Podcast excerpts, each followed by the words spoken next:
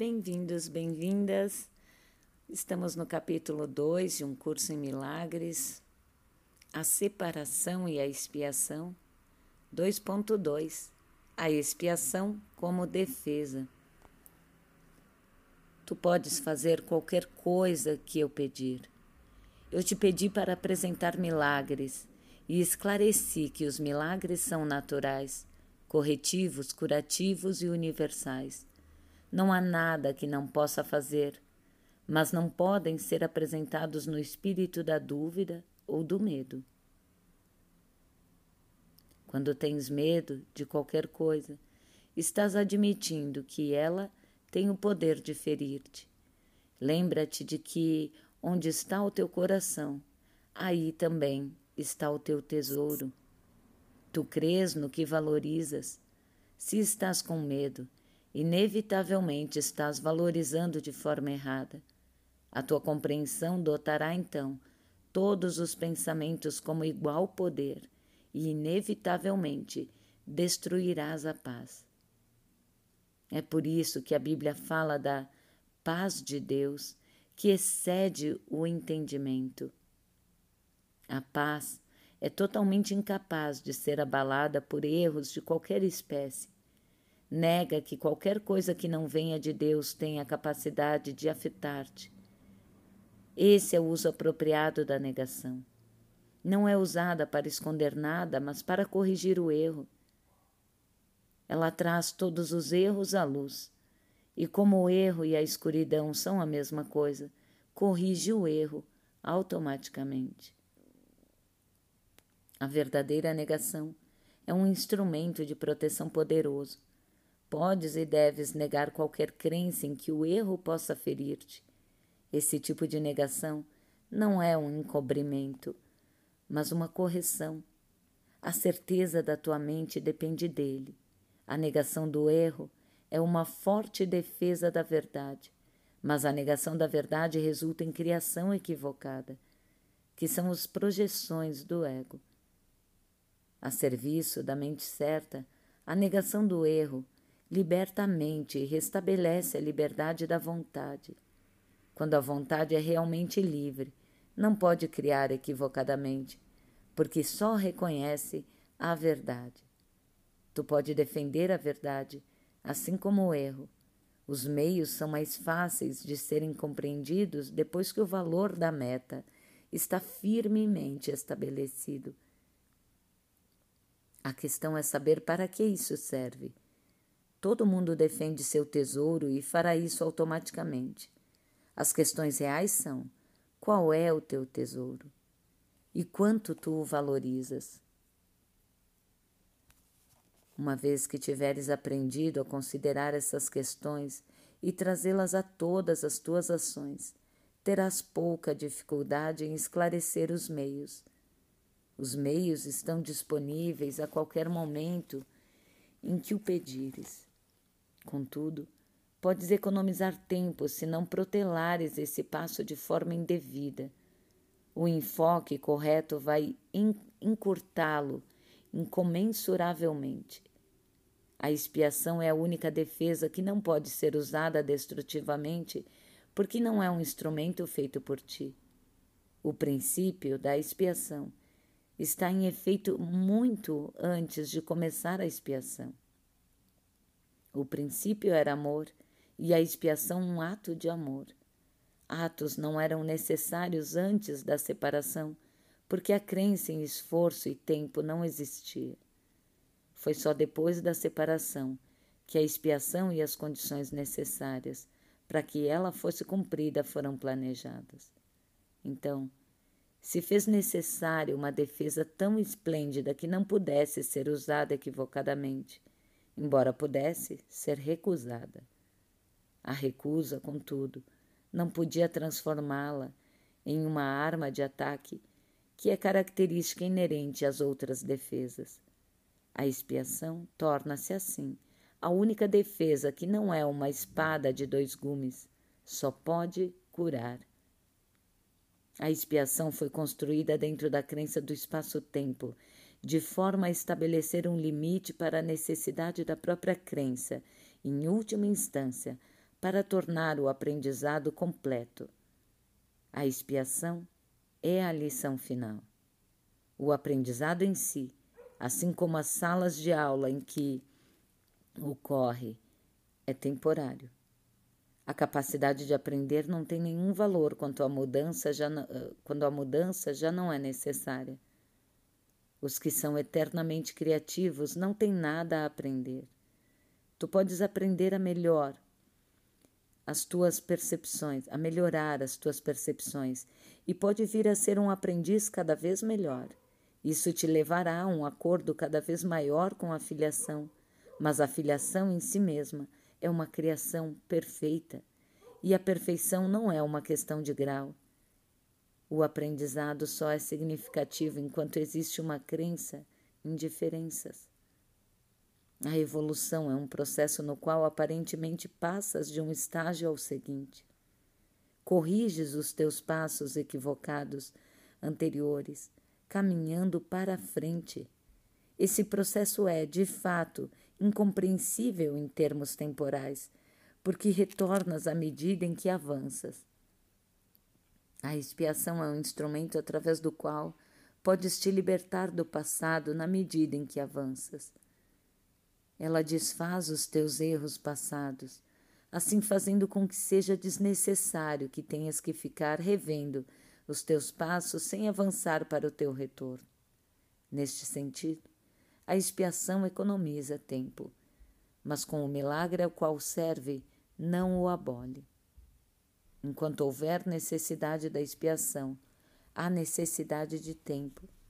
Mas a expiação, como plano, já é completo tem uma relação singular com o tempo.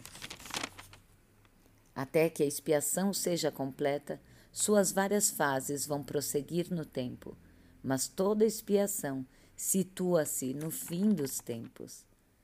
Naquele ponto foi construída a ponte do retorno. A expiação é um compromisso total.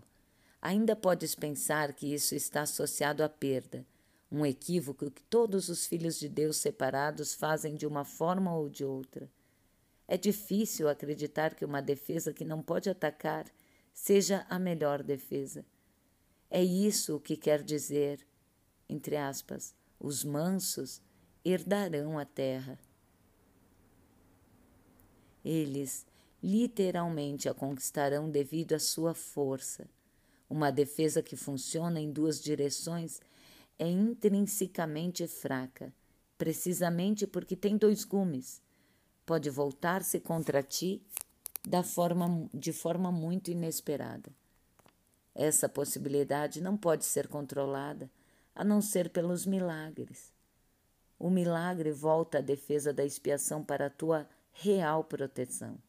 E na medida em que vens a ser cada vez mais seguro, assumes o teu talento natural de proteger os outros, conhecendo a ti mesmo como um irmão e um filho. Arrou, assim. Olá, eu sou Vera Lúcia Long e a gente vai explorar essa leitura de hoje, trazendo novamente o convite para que a gente traga as nossas preocupações, sejam elas entre aspas grandes ou entre aspas pequenas, todas elas são a mesma, o mesmo equívoco, né? Vamos dizer. É o mesmo engano. E todas elas trazidas para a luz. Né? Todo engano é escuridão, né? Todas elas trazidas à luz se dissipam. A própria luz dissipa a escuridão, a preocupação, o medo. Então ele traz isso, né? A gente pode, a gente tem a escolha de defender a verdade ou de defender o erro. Então, toda vez que a gente emerge no medo e na preocupação, a gente está defendendo o erro a gente está fortalecendo e pondo todo o nosso poder criativo nessa preocupação, criando mais disso, fomentando mais ainda isso. Mas a gente pode defender a verdade ao invés disso, ao invés do medo. Agir por nosso impulso criativo e amoroso. Então a gente pode sentar mediante nossos conflitos, nossos problemas. Não é não fazer nada, muito pelo contrário, a gente está caminhando a uma ação assertiva. Então, inicialmente, a gente para e parece realmente não fazer nada né? no mundo, no tempo. Mas a gente para em quietude traz nossas angústias, preocupações, nossos medos, identifica eles. Consegue identificar que toda a tua preocupação vem de um medo, um medo de falta, um medo da escassez, medo do futuro, medo de como vão reagir, medo de não ser aceito. Vai olhando para esse medo. Traz para a luz da tua consciência, deixa ela iluminar essa escuridão. Parece que não estamos fazendo nada. Ai, todos esses problemas, e Vera, aí tu me pede para sentar. Sim, para sentar em quietude, para trazer então todos esses problemas para que a luz possa ser, ser posta sobre eles. Aí sim, enquanto estamos em expiação aqui, né, como o curso traz, como ainda vemos o tempo, quando ainda, como ainda estamos no tempo, né? Nossa crença ainda está no tempo, nas nossas ações, mas que agora, sobre essa luz, Sobre o amor é que a gente vai agir. E o amor não erra, ele é assertivo. Então ele fala de não usar mais a espada de dois gumes para se defender, porque a gente imerso aí nessa escuridão, imerso nos nossos problemas e preocupações, a gente já levanta a espada para agir é, a gente pensa assim: ah, eu não posso sentar, eu tenho que sair e fazer alguma coisa.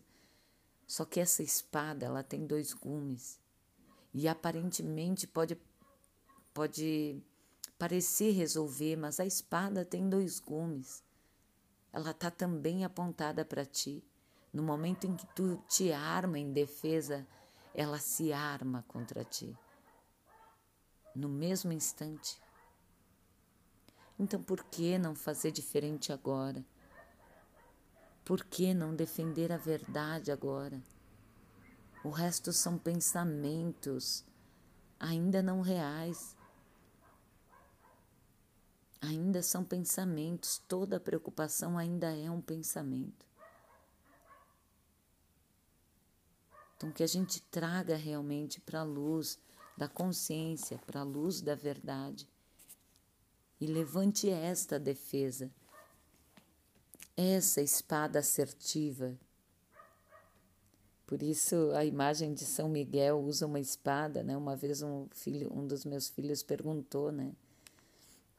Por que ele usa uma espada, né? Se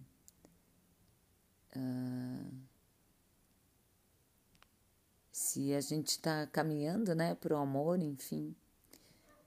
Só que essa é a representação da espada, né? Espada de São Miguel, né? É o desfazer o erro.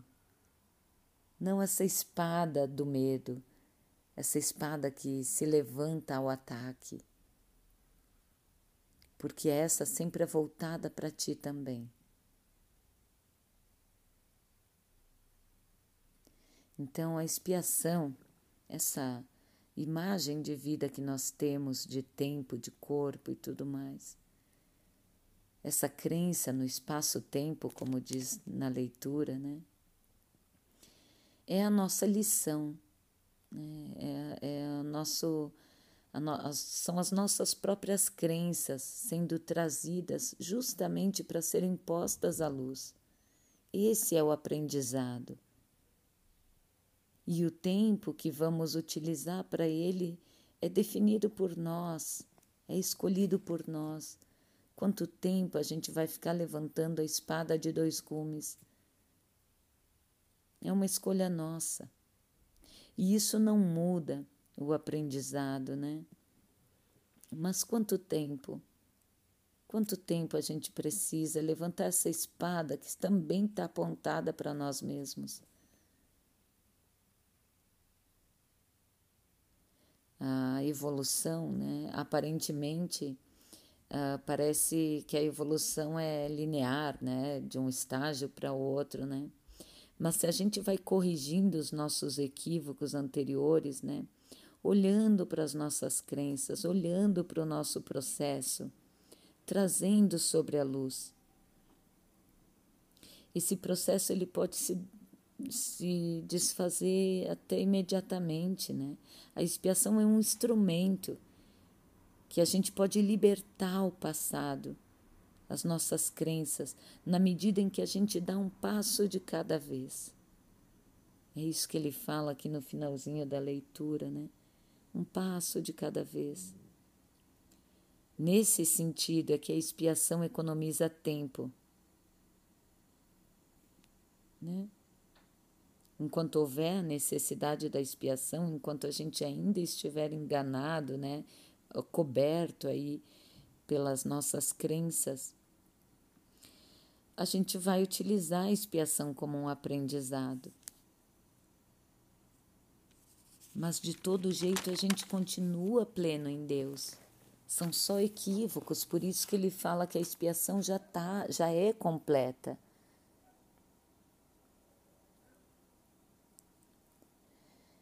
Então é isso, né? Que a gente reflita sobre isso.